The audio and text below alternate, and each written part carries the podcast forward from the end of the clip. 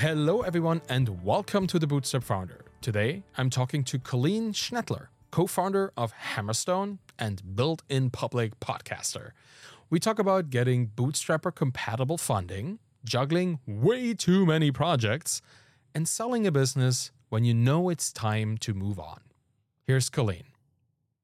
You're the co host of two podcasts where you talk about your software businesses at this point. We can talk about this later. You share a lot about them on Twitter too, and people can read a lot about this whole journey. Do you consider yourself somebody who builds in public? Is that like a kind of perspective that you take on your social media appearance?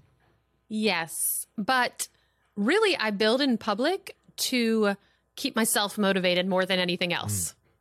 That's an interesting perspective. Honestly, I think that's one of the the basic reasons why people do this, like for motivation and accountability. Especially in the beginning, like I'd love to say it's altruistic, but I'm going to be honest, in the very beginning. So I started Software Social with Michelle before I had a product. Mm-hmm. So there's nothing quite like, you know, tweeting about what you're working on and getting on a podcast every week to keep you motivated to actually build a product so Yeah. you can have something to talk about on your podcast.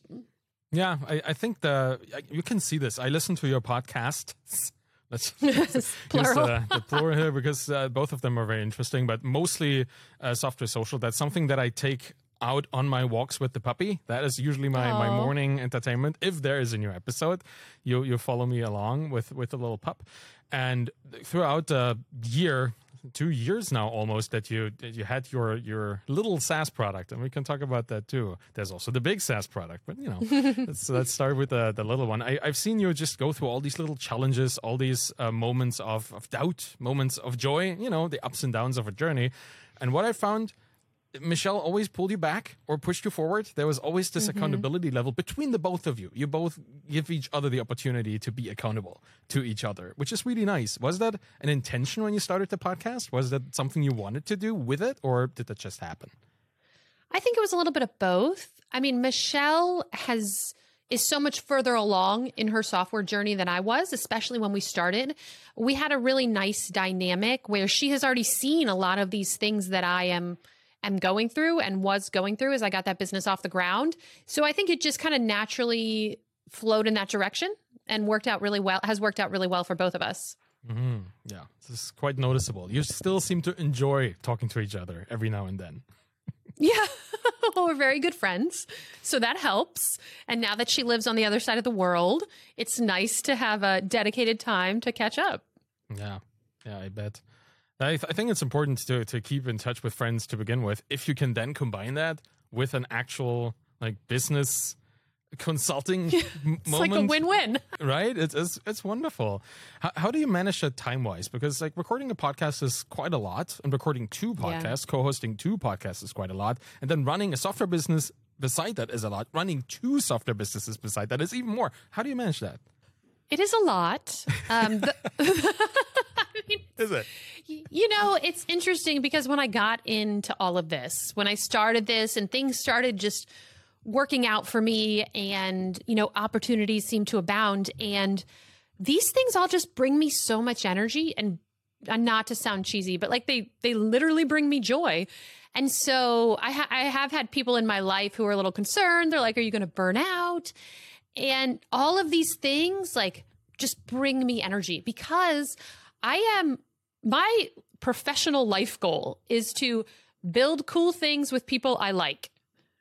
And so that's all of these things that you mentioned that they all do that. Like for for um, simple file upload, I hired my sister. I've got the podcast with Michelle. I've got the business with Aaron. All of these things I'm doing are are kind of fulfilling filling my bucket and and pushing me in the direction I want to go. Yeah, I, I think that this directionality that's very obvious because to me it feels your journey is almost like the poster child example of stair stepping interest, like from one thing into the other. Right, you, you Yeah. come from a software developer background. You started a little project which was an add-on on an existing platform, which is Simple File Upload, and we can talk about that. And I want to, Yeah. it's super exciting. Yeah, for sure. And then now you're, you're moving into like a standalone SaaS w- with um with the whole Hammerstone business, uh, which is also super exciting. I, let's let's let's go back to you starting your your first product. Let's start with Simple File Upload because Yeah. that to me is the epitome of the first step of stair stepping. That's what, at least what Rob Walling of, of Tiny Seeds. That was exactly who I was you thinking know, of. like what, what, what he says build Yeah. one thing on a platform, try multiple Yeah. if it doesn't work, and then build this steady stream of income. How did you start building a simple file upload? So I think, you know, I got the advice. I have a friend who has a very successful Heroku add on. So he, you know, he, I- have always wanted to start a software business, but when you're starting from zero, it is completely overwhelming. Because not only do you have to build the product, then you have to figure out how to sell the product, which is a whole nother skill set. And distribution and all of these things are two separate things. And so um, he had encouraged me to look at the Heroku marketplace. And um, I'm so glad I did because having that built in distribution channel for my first product made a tremendous difference. So yeah, I wanted to build something. I had no ideas. I this was not my first idea. I had, you know, I had I had come up with ideas before and and tried to do customer interviews and I just felt like I wasn't making progress. I wasn't getting anything off the ground. So eventually it was just I just had to build something and ship it. I was pretty new to software development. I'd only been a developer a, couple, a developer for a few years. And so I didn't have this like wellspring of confidence in my development ability. And so I I think it got to it got to a point for me where I just needed to build something, put it in a marketplace, and even if no one bought it, like I had to that was my first hurdle. Like, can you build a product? Like, yeah, you can do your work at work and you can close issues and you can build features, but can from start to finish, can you figure out how to build a product people can use? Hmm. Was there anything surprising along this learning journey towards building an, an add-on, even just, and I don't want to belittle it, but you know, even even just a plugin where a lot of things are already taken care of. Was there anything you did not expect to happen? Well, I think the whole thing was new, so I didn't really have any kind of expectations. I mean, I think that um, for me, it was like a lot of new tech actually I had to learn because I didn't really know how to build something that would be easy for a user to integrate. And there was so much of that. Like, like instead of just building the thing, it's one it's one concept to build a feature in an app, right? Most of us are pretty confident and familiar with that, but like things that I had to figure out was how do you build this feature pull it out, make it, you know, make it so this other person can implement it in their app and what is the tooling surrounding that? And so from a technical side it was it was a lot. Um even I had to I've always had other people at a job, right? You have a DevOps guy. You have a you have the guy who knows everything about AWS. I was just me. So I didn't have those people. You have to So- be those people, right? Yeah, I had to be all of those people. And so I had to learn a whole lot about CDNs and architecture and things that I had always just pushed off to another developer on my team. Be like, yeah, this person knows how to do the CDNs and the the Cloudflare and all that. So so honestly for me, like from a technical perspective, I think it I learned so much, like leaps and bounds just to get there from where I had been because you suddenly own every piece of the product like where the files going where the backup files going. Like like how you know it's just you own that whole product and um it's a lot like it's it's a It's, it's a surprising amount, right? These little things that are behind the facade. Even if you already are an established backend developer and you understand how backends work, the business part of it, the fact that you have to deal with compliance sometimes or backups, the stuff like that, all of a sudden you have to support a whole other infrastructure there. Yeah, that, that's what I wonder because I've never built anything on Heroku and I think it's an interesting platform. I run my own SaaS there. My permanent link is on Heroku and it's just, you know, chugging along. I don't have to do anything, which is great and using add-ons on there too. So I, I was wondering, like, how was working on that platform in particular for you, as somebody Oh, who's was- never done this before? Yeah. Okay. That's that's um, an excellent question. I think Heroku's a great platform, and let me tell you why. Because back in when I was first learning to code back in 2012, I wrote an iOS app, and I published my iOS app to the App Store. And you know that this was again, this was 10 years ago. So this is that guy had just published some stupid game and he made a million dollars. So everyone thought they were going to be able to do that. And Yeah. so I Flappy published Bird. this I published this app to the iOS store and I sell like I make no money, right? Like I make zero, negative $30 because I made $60, but you have to pay $100 to be in the developer program. Okay. so, thanks, Apple. And I'm bringing that up because Apple didn't have, and again, it may be different. This was 10 years ago. Apple didn't have like really strict rules. Like it wasn't hard to get in the App Store. And so the App Store was a totally flooded marketplace. Heroku makes it really hard to get in the App Store. You are not even allowed, like, it's reviewed by a human. You have to write documentation that meets their standards, reviewed by a human. You have to get 100 users before they will let you charge for the product.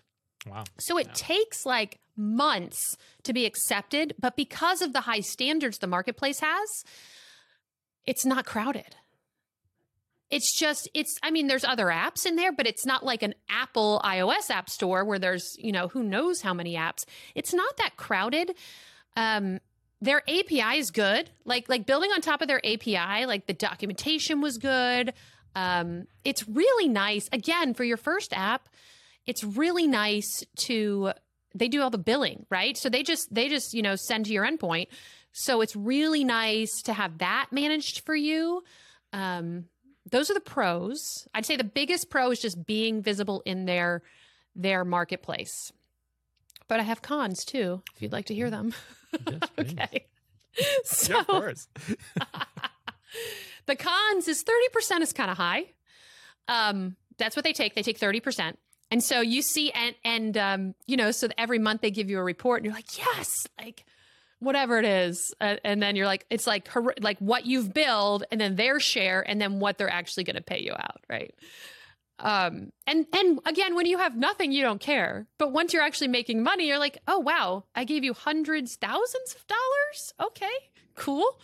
Um but one of the kind of interesting cons okay the the other also they they're not as big as like Cloudflare. I'm um not Cloudflare. Someone else has a marketplace that I had looked at too. Maybe it was Cloudflare has a marketplace. Do they have a marketplace? Do you know? I'm not aware. I know that the Shopify has that kind of stuff, but no. definitely. Uh, anyway, there there's some other. It might be. I'll I'll have to look later. Um, they don't have the kind of like like I wouldn't you know like a Shopify is a good example. Like they don't have that kind of reach, right? Heroku's not that big. I mean, they're big, but they're not that big. So it feels like you are prematurely capped by the reach that they have. And then also billing is weird. You don't really have they don't give you access to your billing metrics. And so you have to manage all that yourself. So now, you know, trying to get like a valuation, I don't know what my churn is because I don't have access to that data. Like I just haven't been, I didn't set up my own analytics thing. And so I just don't have access to that. And the way they bill is confusing. So they'll bill people based on um, prorated usage. So if you sign up for it, try it for a day, and then deprovision the add on, you get billed for that one day. So, so things like that are kind of hard, and you have very little control over your marketplace listing. You get one page; it has to be in a certain format. They tightly, they tightly control your market listing, which is kind of a pain once you actually want to do marketing. Yeah, sounds like a pretty typical walled garden. You know, yeah. with a high barrier to entry, which is great, but also I guess for that reason, high constraints, which make it kind of hard to deal with it. And the fact eh, that's such an interesting thing about these marketplaces the fact that they don't give you access to these analytics or insights just shows who they're building this for. Certainly not for you. Right? not for it's me. Quite, quite obvious. Yeah, that's interesting. I, am thanks for sharing this. I, I never knew that the, the platform itself was so picky, which is really great at least for, for, me as in the perspective of a customer of Heroku, that is good to know that the stuff that makes it onto their marketplace is actually vetted. It reminds me a little bit um, of the the Firefox browser extension people. For some reason, like uh, for Chrome, you can post whatever. They have some automated system to validate your extension, but Firefox has to my knowledge, and that is also a couple years old. Gonna have to to put in the um, time passes uh, caveat here they have people wa- looking through those extensions and actually checking them for malicious code. That was ah, it was great nice. to know. It kind of sucked yeah. when somebody didn't understand my code, you know, and yeah. then you know, w- sure. came back to me and, and, said, "No, we're gonna uh, deplatform the whole extension until you fix this." And I was like, "Okay, we have a couple thousand customers using it, but sure, why not?" So that was a that was a sad moment, but you know, like it's good to have platforms that do this. Find that very interesting. Okay, so that extension seems to be, from what I know, and I have to ma- make absolutely sure that I'm not parasocial relationshiping this conversation because I'm listening to you every week. So I know exactly what you're doing, what you have been doing for a year. I know that the people listening to this show probably don't do this all the time. So just want to make sure that we catch up uh, on the things that I already heard about. But you know, that that um, your extension currently is around two thousand dollars in monthly recurring revenue, right? Yep. And uh, yes, and I heard on that the very show that not everybody listens to. Unfortunately, they should really. Um, that you're you're ready to move on from this. Two questions: Why, and why now? Okay, this is these are excellent questions. so I am well, I don't know if I'm ready. I'm considering moving on from this. Um, well, because my other startup has raised money. Right. So I, you know, as you pointed out at the, the top of the pod, um, I have a lot going on. I also have three children. And so I'm a little bit busy. And I think to give my other business the full chance of success to grow it to the size I want to grow it, it needs all of my time and attention. And that also, I mean, we just raised money, so that's both why and why now. Like the timing, the timing for that is is ideal. Yeah, uh, that that sounds about right. Right, you, you only have so much so much time in a day, and even though this is nice to have this income coming in for Yeah. uh, what I assume to be a pretty low touch business because it's an It extension that you know doesn't doesn't require too much in terms of support and, and stuff, but it still requires some of that. And and it has some I, I would assume from my experience with with passive income that is never passive. That's never There's always some yeah. some brain space occupied by that project, right? Is that is that still happening for you, even though it's low touch? Yes. And I have kind of a funny story. So I get, I rarely get, I haven't told this yet, I rarely get support requests, but when I do, they can be gnarly. So I had, um, I had this support request come in from a customer in the country of Colombia. Wow. And he was clearly panicked, right? Like, so he emailed me and scheduled, I have an open scheduling, like, he emailed me and scheduled a call like that day, like, you know, in an hour. And I get on the call with him and he can't see any of his images because I'm a hosting service. So I both upload your image and I host it for you. To, and it's essentially, it helps you get a, around Heroku's ephemeral files, file system. And man, I could I could see all of his files were loading for me. I checked my firewall. He wasn't being blocked at the firewall. Like, so it was just it was complicated. It turned out the DNS in the country of Colombia was down. Oh, God. it's always DNS. It's, it's always It's DNS, always right? and so this is like kind of one of those situations where I didn't even like it took us a while to figure that out, right? I had to ask like a friend who's like a DNS expert. I'm like, why can't this guy get his files? And so he showed me how to like, here's how you check the DNS in different countries. Turns out it's down in the country of Colombia. Um, so you know, sometimes the support requests are challenging and they'll take uh, they'll take several hours out of a day. And so, and, and the other thing you said, it's like the mental overhead of having something. And it's hard for me as kind of an ambitious, excited person not to, it's hard for me not to think like I have so many ideas for simple file upload, ways it could grow. It's hard for me not to just want to, oh, if I could just take like one day, one day, you know? So yeah. yeah. Oh man. And then that day turns into a week because you have a much better idea on that day. You know, it just takes a little bit longer. You know, what could a happen? A little bit. I mean, that, I think that's this is the perfect position to sell because you're not desperate to sell, right? You Yeah. you have a have a growing business that just keeps doing what it's doing, and you have these ideas of how it could grow even better.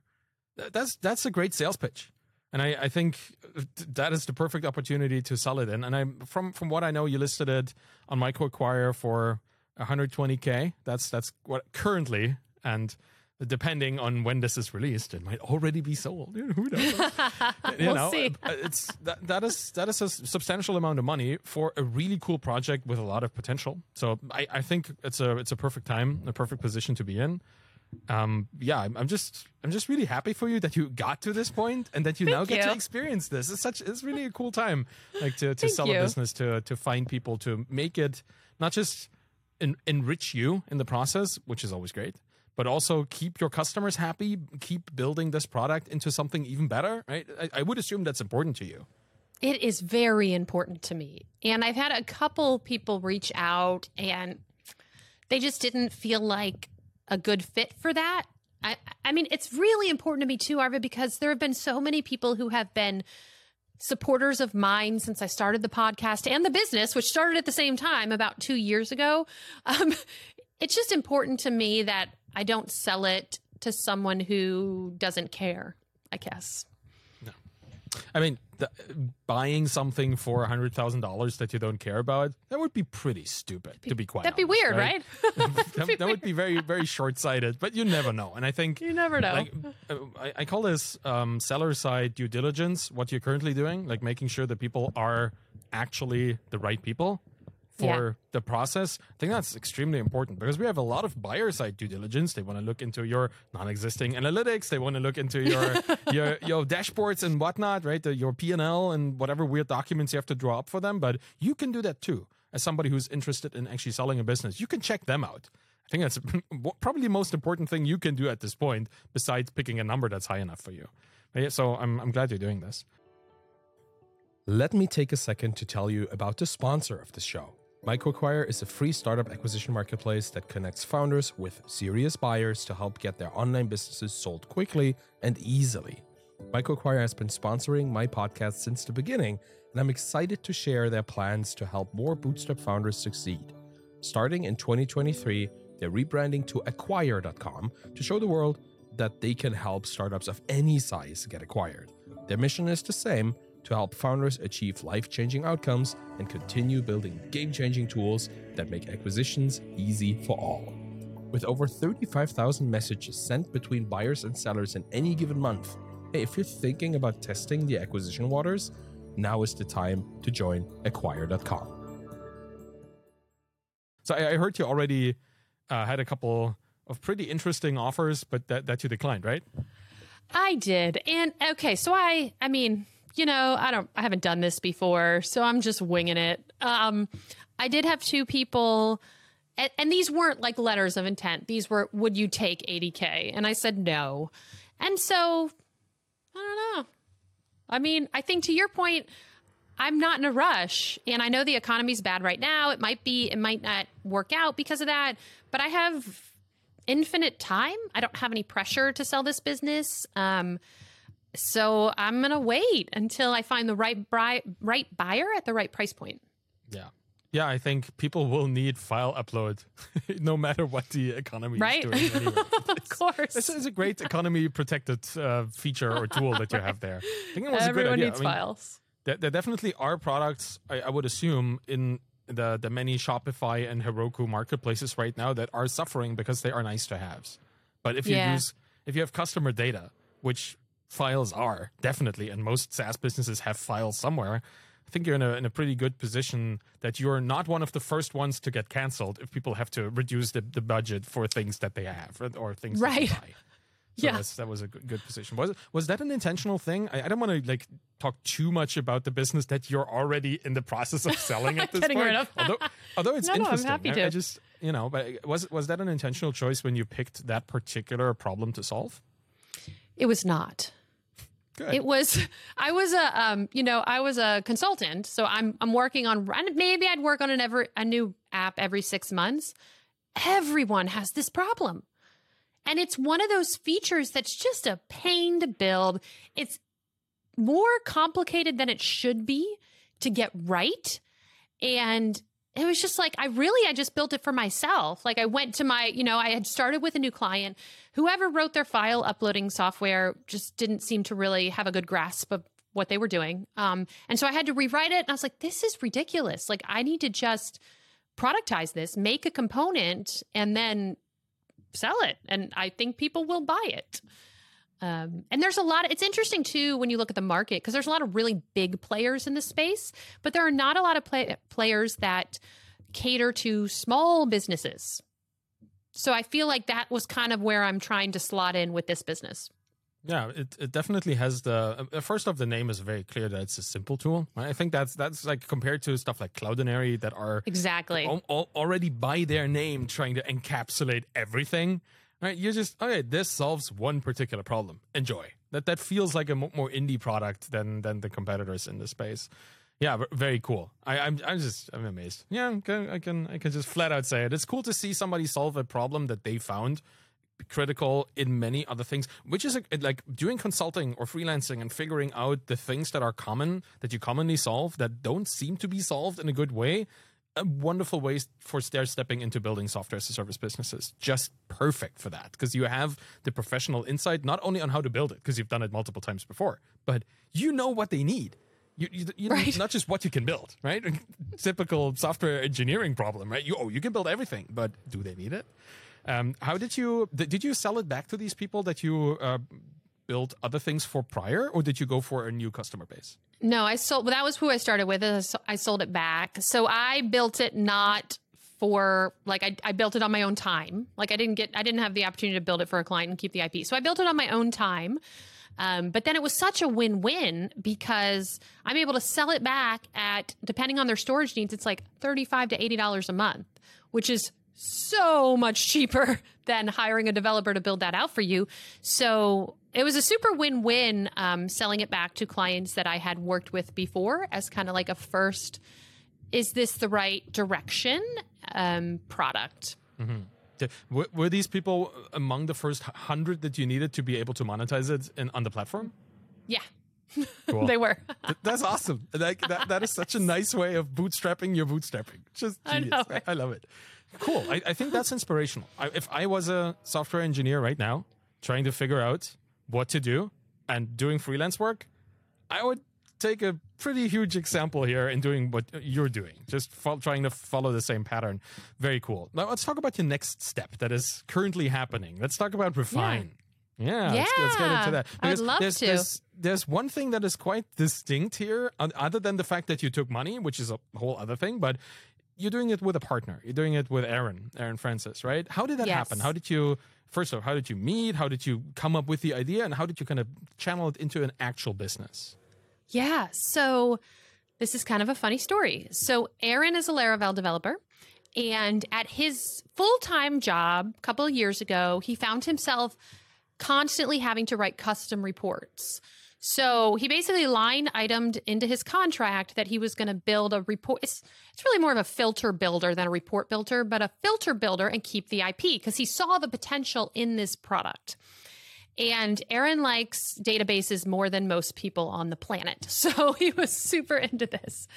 And so what happened is he built out the product for the Laravel space, and a big enterprise client came to him and said, um, and he had a he uh, so he started with another partner. We had a third partner, and um, they worked on the front end and the back end to make a full stack solution.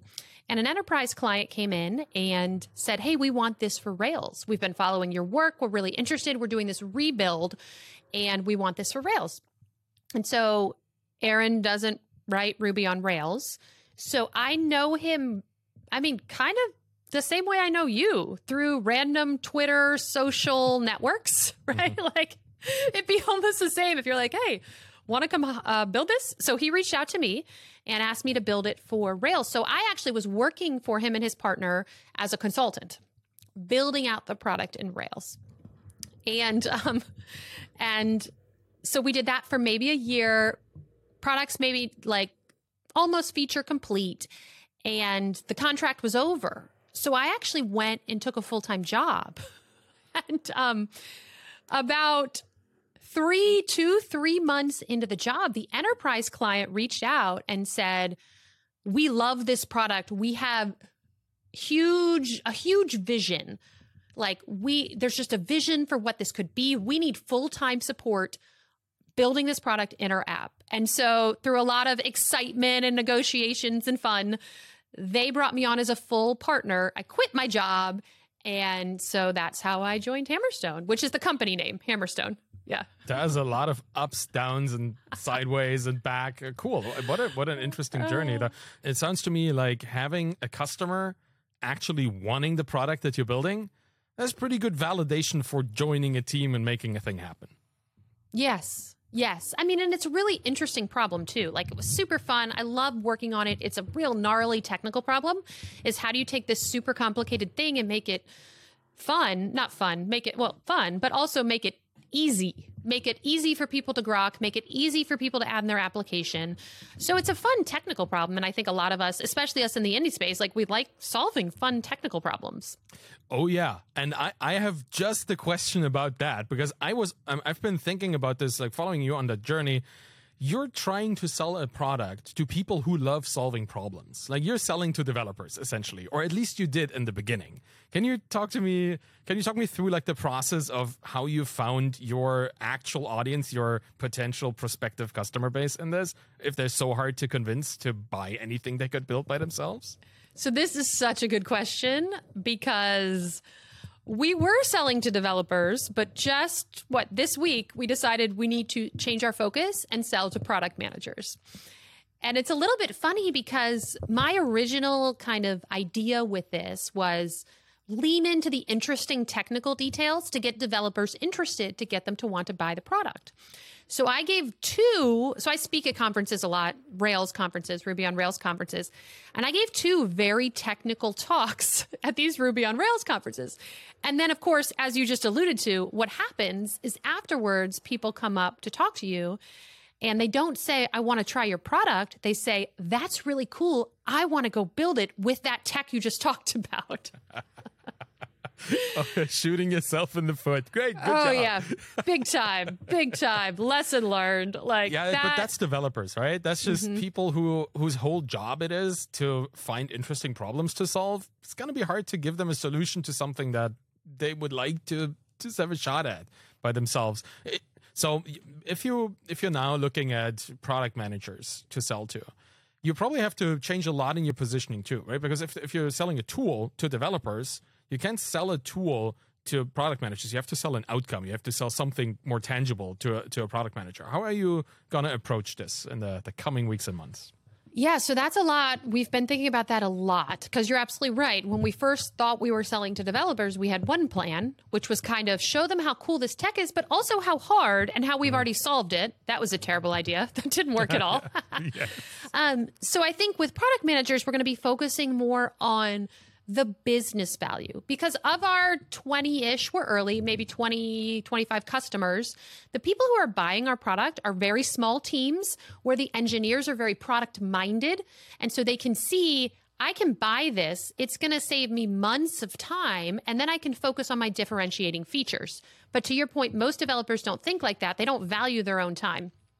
And so for product managers, uh, the focus is going to be more on for less than the cost of a developer, you can buy our product and you can give your customers custom reports or segmentation, background email jobs. So it for you, like if you're the you're the product manager, it makes it stickier for your customers. So now your customer can come in, let's say you have an analytics tool and they want to segment their email list. We do that. Let's say they want to build custom filters and save those filters. We do that. So th- so that's going to be the new positioning like for le- that's for less than the cost of a developer, we can give you these sticky features to keep your customers engaged, to bring you new customers, to set you apart from everyone else who doesn't have this.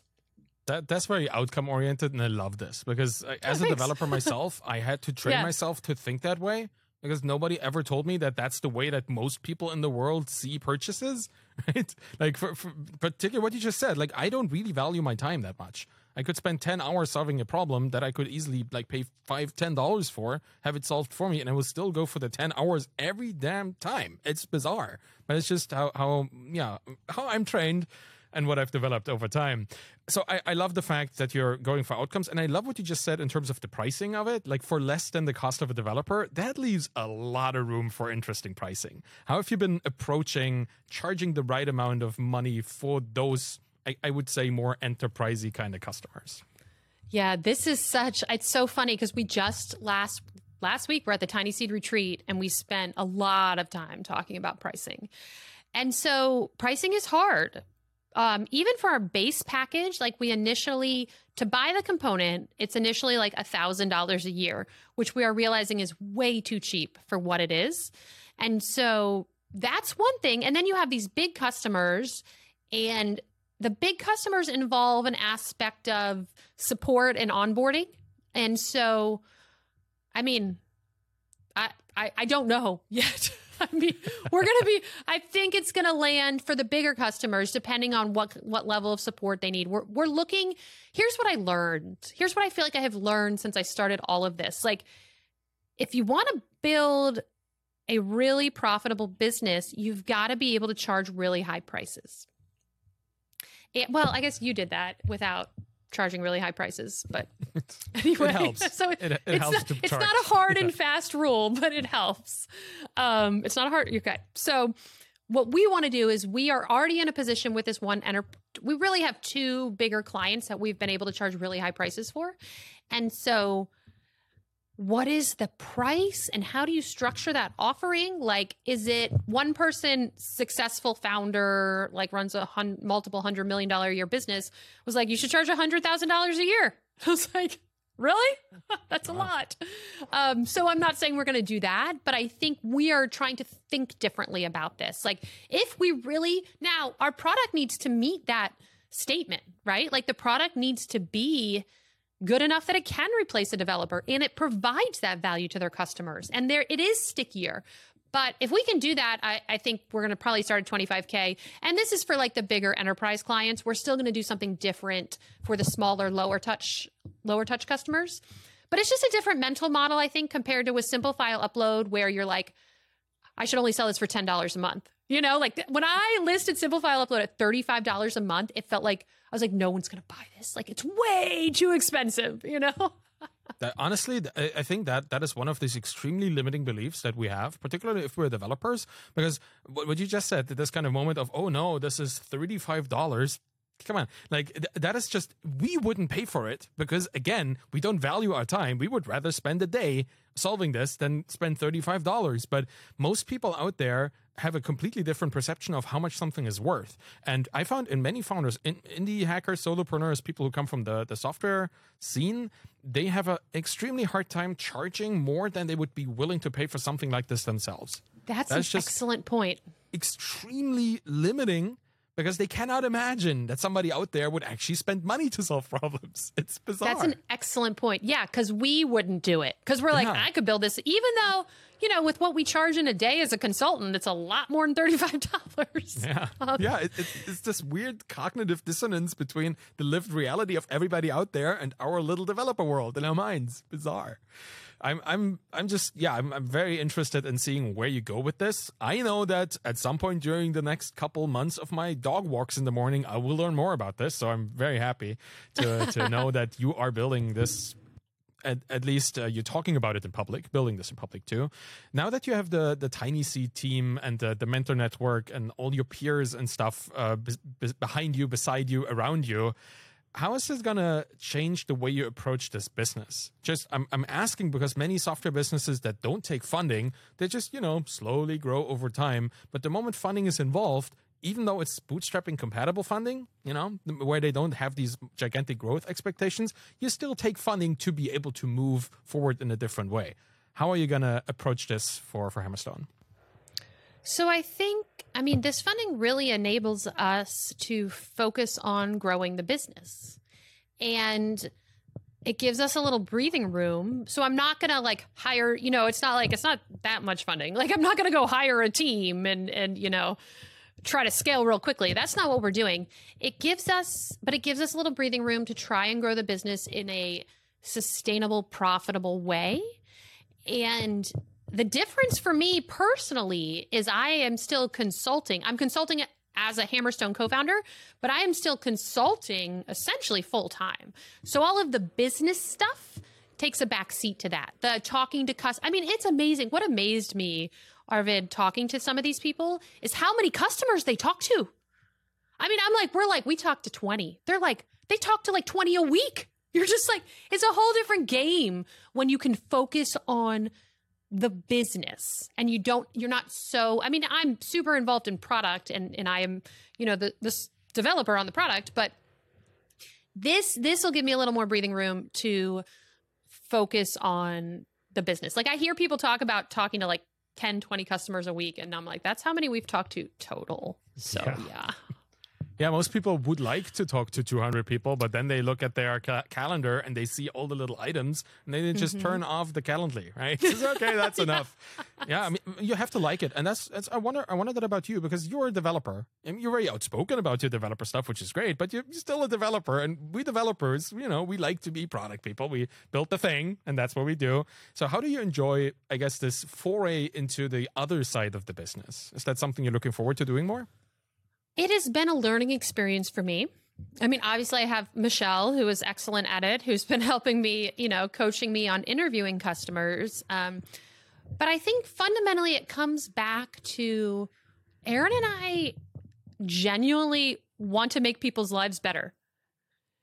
And it sounds cheesy, I know, but like it's true. Like we genuinely, so when I get on a call with you, and let's say it's a customer interview, and you're showing me this, we're in this situation, you're showing me how your customers can't get the information they need out of your database and it's frustrating and then you have to have you know you have to do it and you're doing these custom reports. Like man i hear that and i'm like i could actually make your life better. And that make and so so i really enjoy that aspect of it. I really do. Yeah, that's that's exactly how I feel and how I felt when we were doing Feedback Panda. Like before that, never cared about like who this was for. I just enjoyed the technical challenge. But the moment I noticed that these online teachers that we were serving actually had hours more in the day they could spend with their children, something flipped. Like I understood that okay, I'm actually having a meaningful impact on somebody else's life. And ever since then I really enjoyed that part so much more than before. Glad to hear that you have the same experience there. I think that's that's just a nice little level up in terms of the the, the breadth of you, of the skill set that you have as a person, right? Once you Yeah. understand that you're not just a developer, you are a helper, you know, like at scale. You're supporter, you're motivator, you're, you're just making people people's lives better. That's really cool. I'm glad to hear it. Well, let's let's talk about another thing, maybe a, a less less happy thing, and like more a, of a risk um, calculation thing. You were talking about having huge enterprise customers, and f- from what I uh, figured out, is like not too many of them. How, how do you see um, the risk of having just a few huge customers, and then yeah, how, how do you see? Is that a risk that you see in the business that if you if if one, a couple of them churn, you have a, a lot of trouble in your hands? Yeah, it feels like a huge risk to me. And it, it also feels like a risk too, because like this one client we have, which they're beyond wonderful. I love them. Um, but we also, so if they want a custom feature, we build it for them and they pay us. But you have to be very careful with that model not to build for only one customer. else you become And- their agency, right? Yeah exactly. We don't want to become their agency and uh, you know and so it's uh, to me it feels like a really big risk and i also think this tiny seed money is going to help us de-risk it because they're paying my salary so they are who i work for essentially full time even you know ev- as i do it as a hammerstone employee. So I think the money enables us to de risk that because we can focus on the business and we can focus on seeing what other customers of that size um, and budget need and see if, you know, see how to make the product work for multiple customers. But yeah, I, I mean, I think the biggest risk there is getting kind of like sucked into the comfort too. It's very comfortable, you know? Mhm. Yeah, Um, that- so there's alluring, right? Yeah, I mean it's you know, it, but we don't we don't want to be a consultancy. We want to be a product company, and so Oh, that's good. Yeah. you have to know what you want to get what you want. So Yeah, I- think uh, having some kind of funding, and in particular, beyond the money, having people around you in, in the mentor network, in the the peers of, of the the cohort that you're in, that have similar dreams, you know, that have a similar Yeah. goal, that want to build a business that is not beholden to any large customer, that that kind of influences how what what decisions you make, how you make them, and for whom you really make them. Right? If it's not just for you; it's kind of for you in the future, and that makes a whole lot of difference. I, I'm I'm really looking forward to to seeing where this goes. I I think having that level of funding is the perfect thing for bootstrappers who are already showing signs of validation for product market fit and i think you did a great job. How did you how did you get to actually have that funding? How, how was the application process? How can you walk me through that a little bit? It's a little bit funny because um, I didn't tell my co-founder I was applying. oh boy it was a little bit funny. Um, we laugh about it now. So actually, the so man, this is a tough decision to be honest because we didn't need the money. We are self sustainable. We are making money as a business. Everything is is working great for us as a business, I'd say.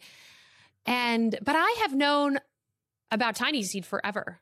So the other day, I'm driving to the gym and I say to my phone, play something I'll like. And it played startups for the rest of us. okay. Which is right. both embarrassing and telling about like what I listen to all the yeah, time. Nerd. Come on. no, right? so, anyway, I feel like Rob Walling is my best friend, even though I have, had never met him in my life. Um, so, I'm very familiar with Tiny Seed. I'm also was familiar with some of the other companies that do kind of bootstrap level founding, uh, funding. And Tiny Seed only invests twice a year, and the minimum MRR is $500.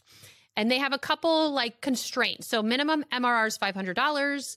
Um, they, what else? I feel like there was something else. You have to show some kind of product market fit. They want to see that that you already have a product. They don't invest in ideas. Like they don't, they're very B2B. And so I don't know this for a fact because I didn't ask, but I don't know if they would have invested in simple file upload just because they seem to be interested in companies that can hit those kind of enterprise level deals that can do the bigger deals um, to become more profitable. And so it's literally a Google form. I mean, it was no big deal. It was so easy, and um, it's just like, what's what's your MRR? What's your business plan? Where are you? What are you doing? What do you think your market size is? What do you think your churn is?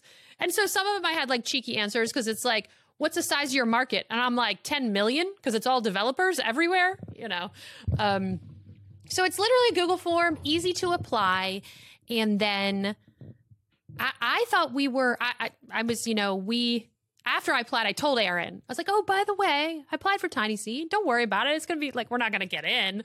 Um, and then we got the interview, and then you do a couple interviews. and um, yeah, how, it was a whirlwind. How did he take that? Like, did, did he actually buy into it quickly, or did you have to convince him about it?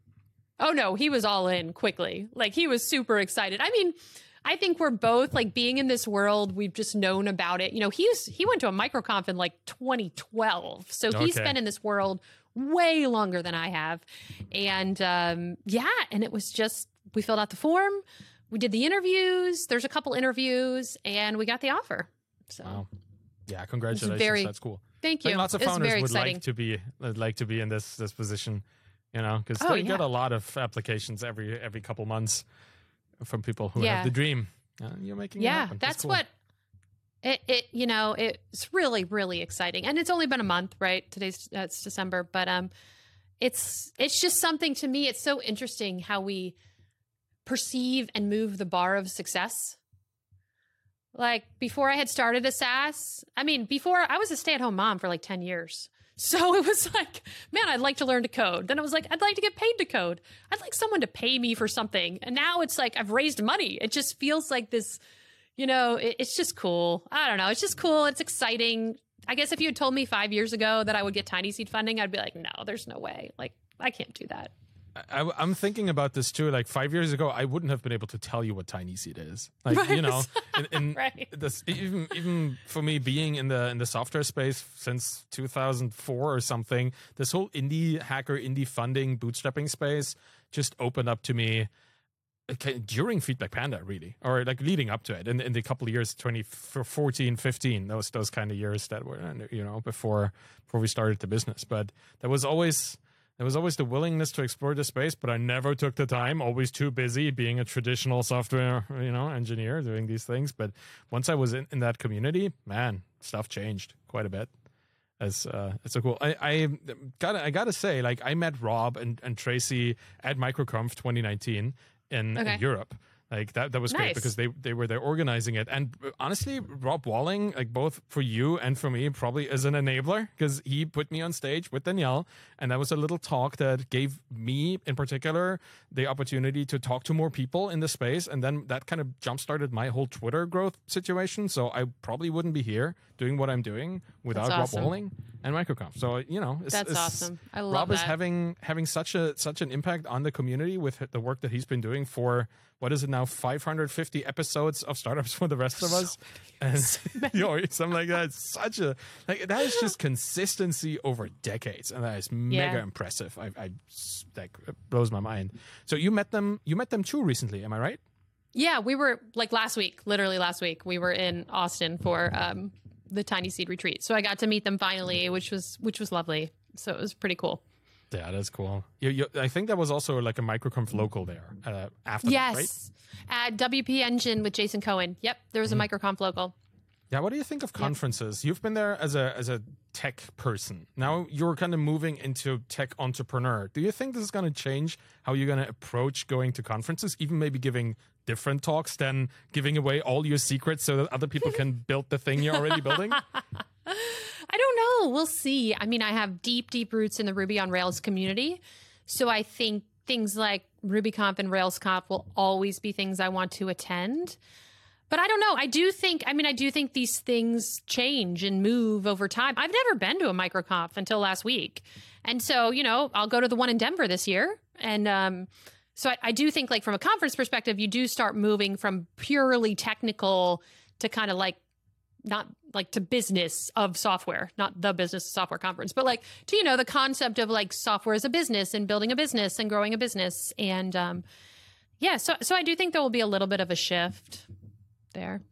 Yeah, I guess that's just the development over time, right? It's like how most people in the regular employment world they go from doing the thing to managing the thing to then deciding about the thing. I think it's just a regular kind of career, but for solo people, for devs, for indie indie people, it just takes a takes a different path. Uh, that that is so cool. Well, I'm I'm just I'm super excited to hear um, how this is going to go on. I'm also very excited to see how your little smaller Sa- SaaS business and the potential acquisition is going to happen. I know that the people can follow your journey along on a, a couple of podcasts and not just that, also Twitter. Where would you like people to follow you and your amazing journey? Oh, well, thank you. so I am on Twitter as Leeny Burger. I have the Software Social Podcast and the Hammerstone Podcast, and you can check out our website at hammerstone.dev. I highly recommend all of these things. Thank you so Thank much, you. Colleen, for being on the show today. You're welcome. And that's it for today. Thank you for listening to The Bootstrapped Founder. You can find me on Twitter at Arvidkahl, A-R-V-I-D-K-A-H-L. And you'll find my books and my Twitter course there as well.